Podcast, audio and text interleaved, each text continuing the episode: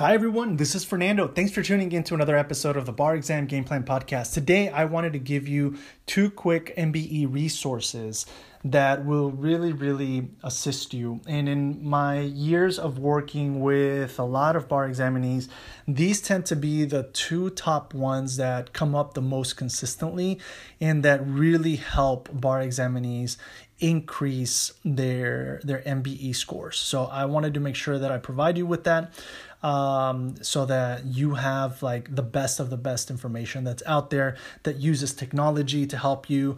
You know, um, back when I took the bar exam in 2007 and 2008, I didn't have this, and it was literally like thick books and it was me counting which ones I got right and which ones I didn't. Uh, but now technology has advanced so much 12 years later and there is you know things that you can do from your laptop to your phone and incorporate all that. So the first one is AdaptiBar and i'm sure you may have heard of it before. If you haven't it's spelled ada PTI AdaptiBar. And they really focus on everything that you need to pass the MBE. Okay, that's the first one.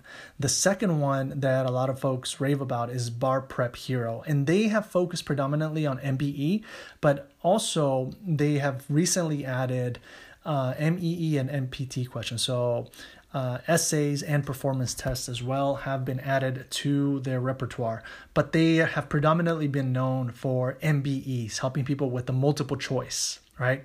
So these are two multiple choice resources that you should definitely check out, see if they're for you. And one of the goals that I really try to tell people is surround yourself with the tools, surround yourself with the strategies, surround yourself with the tips that you need to pass every part of the exam. And what works for some folks may not work for others. You know, the way that something is explained in one program may benefit you, but when you check out another one, it really benefits you. It really helps you understand why it is that you got that question right and why it is that you got that other question wrong.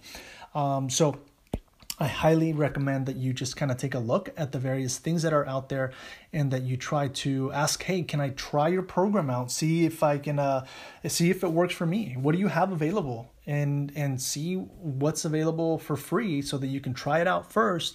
And if you see it seems like it does benefit you, then you can go ahead and uh, purchase it. All right. So with that, signing off, but I did want to provide you those two resources in relation to the multiple choice component of the bar exam. All right, thanks so much as always for tuning in and catch you at the next episode. Bye.